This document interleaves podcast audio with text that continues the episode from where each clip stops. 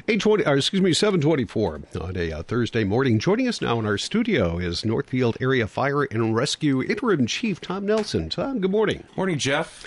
Thank you so much for coming in today. Much appreciated. Well, yeah, I told you off air that uh, last night I always look at my calendar to see what's going on for the next day and I went, oh, shoot. I'm supposed to be with Jeff Johnson in the morning. uh, and so I wasn't at the board meeting last Thursday.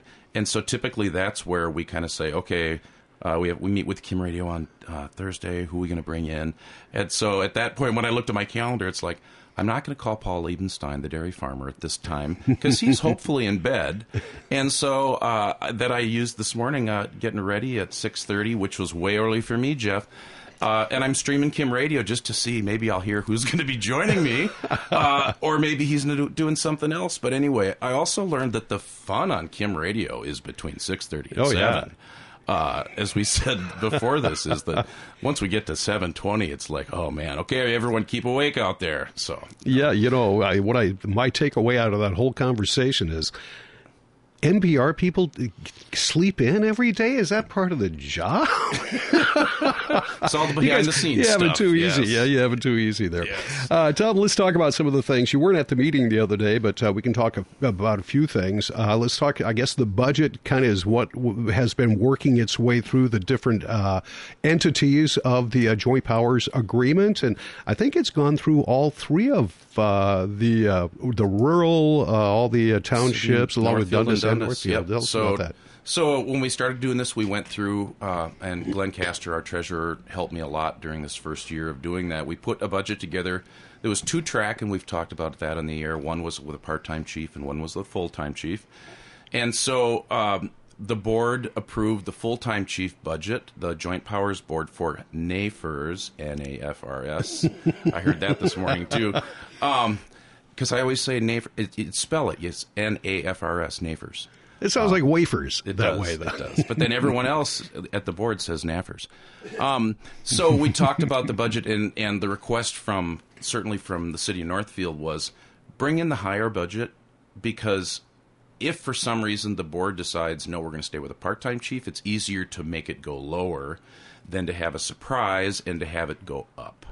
And so uh, we carried that budget through um, with a lot of discussion. I had meetings with work session meetings with the City of Northfield Council.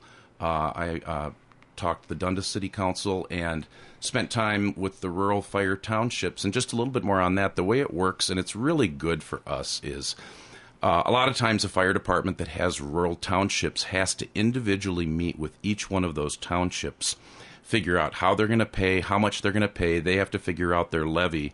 And so many, many years ago, and, and uh, Glenn can talk about that at another meeting or another discussion that we have here, they set up the Northfield Fire Protection District, which is a joint powers board of their own, where that board has representation from all the townships, but that board decides what the numbers are and works with the townships.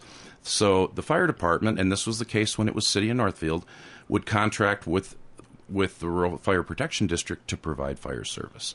So uh, I was able to sit down with them uh, a week or so ago and just go through what things are changing, why the budget's going up, uh, and so answered a lot of questions on that. So yes, at this point, all the entities have approved the budget for 2023 for a full-time chief. The way that it's set up with the board that runs the fire department, the Northfield Area Fire Rescue Joint Powers Board, is in October at the October meeting. The final decision will be made part-time or full-time. And so, leading into the meeting that was at Thursday, um, I was at training in Red Wing uh, with Jesse Faust, uh, our assistant chief. So, Sean Simonson was there uh, representing me and the fire department. They uh, they talked about the, there is a job description that's all complete for the full time position. Um, salary range is all set and it's ready for posting. And so, obviously, the job description that I have right now as interim chief is like the part time position. And so they have it set. So the goal would be if in October it's decided to go with a full time chief, they can hit the ground running and have a job description. Um, and there was board action many months ago that said that it would be an internal post. Um, uh, but there will be a full interview committee, full hiring committee um, for any candidate that applies from in, inside. So it's, it's fast tracked.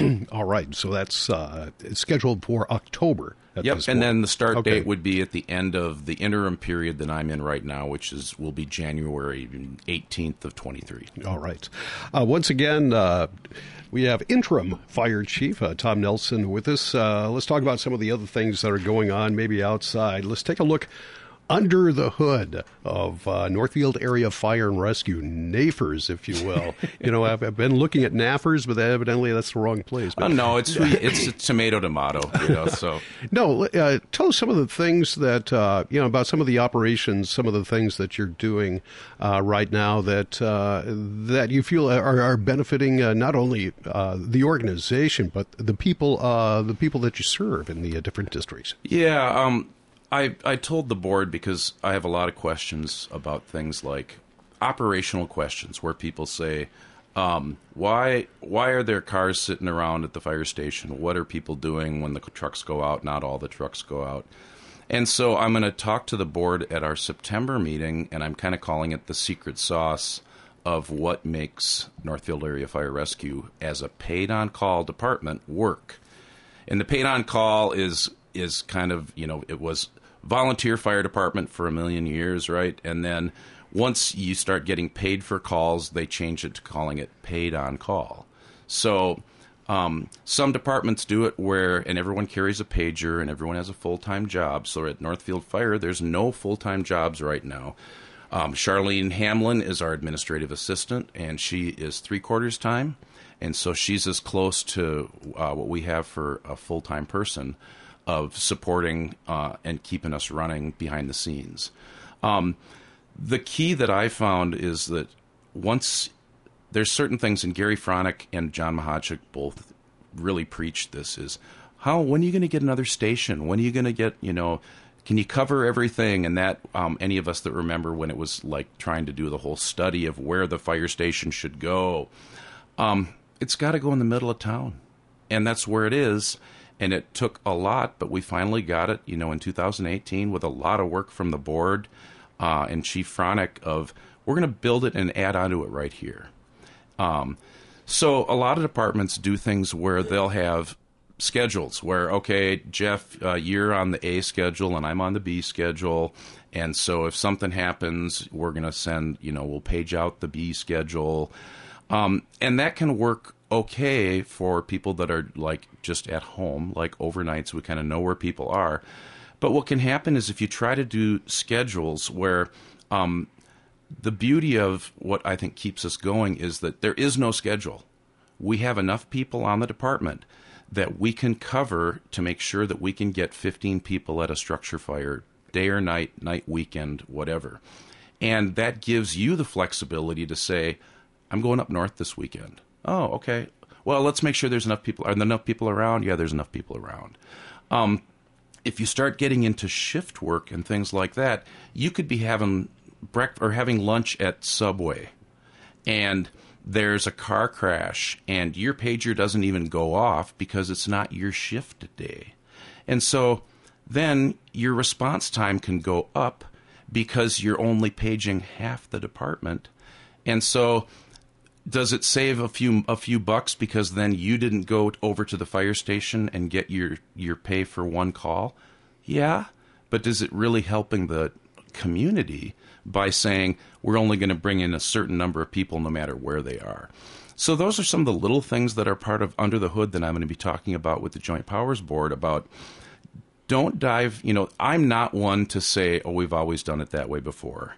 Um, but there are some things that you have to say. There's a reason we've done it this way before, and we've maybe haven't articulated it. But it's it's the thing that makes it so that we can get 30 applicants for an opening. There's a reason why we can get people that stay on for 35 years, 34 years, 20 years, well beyond when they're vested in the retirement. So I want to make sure that that I understand it and that I can articulate it to the board. So hopefully they can say, "Oh, okay, I see." When uh, when folks are down at the fire hall while the main truck is out, they're working on this, or they're discussing this, or they're having some of that thing that brings the group together. That is key to the success. So um, we'll talk more about that with the board in the September meeting. Northfield uh, Interim Fire Chief, pardon me, Tom Nelson is uh, with us, and we are talking uh, well about some of the things going on with uh, Northfield Area Fire and Rescue. Let's uh, let's talk about fire prevention and code work and such that you've been building. Get us up to date with that. Yeah, so so Gary Fronick told me when I took over, you know, and when when he recommended that I be appointed interim chief, you know, in a really nice way, he said it's a lot of work and you're going to see it's a lot of work. And I said, I know. And, you know, he's trying to run a business for his main job. We all have full time jobs. And yeah, it's a lot of work. Um, and there, but one thing that I really found, and I started it um, before Gary left, is doing, getting some training on code enforcement and um, how that moves into fire prevention because uh, that's really the key is you want to get it so that the fires just don't even happen and certainly loss of property but more importantly, loss of life.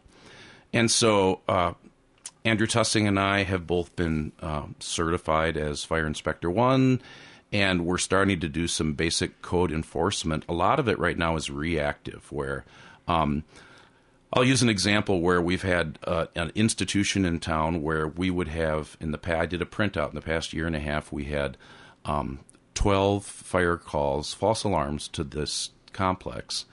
And so um, and then we had this past weekend, we actually had a call there Friday. And then as I was doing the research at home, two calls on Sunday. And it related to having uh, cooking near, uh, there was a smoke detector, and the building's fully sprinkled. And there's a smoke detector. Um, and uh, this is a complex, and it's a healthcare licensed healthcare facility. And so the codes are a little different than like an apartment, but I went back and, and found that in the code you don't you don't need to have a smoke detector in a kitchen if there's a sprinkler system because it's going to go off all the time. You know, we all do that at home, right? Burn mm-hmm. bacon or something like that. And so I worked with the property manager and the the the place, the licensed facility and said, "Why don't you get your here's the code, get your person to come up here and remove that fired that smoke detector that doesn't need to be there by code. It's not going to change the coverage in the building. That was 11 calls, false alarms that we had in the past year and a half for that detector in that building.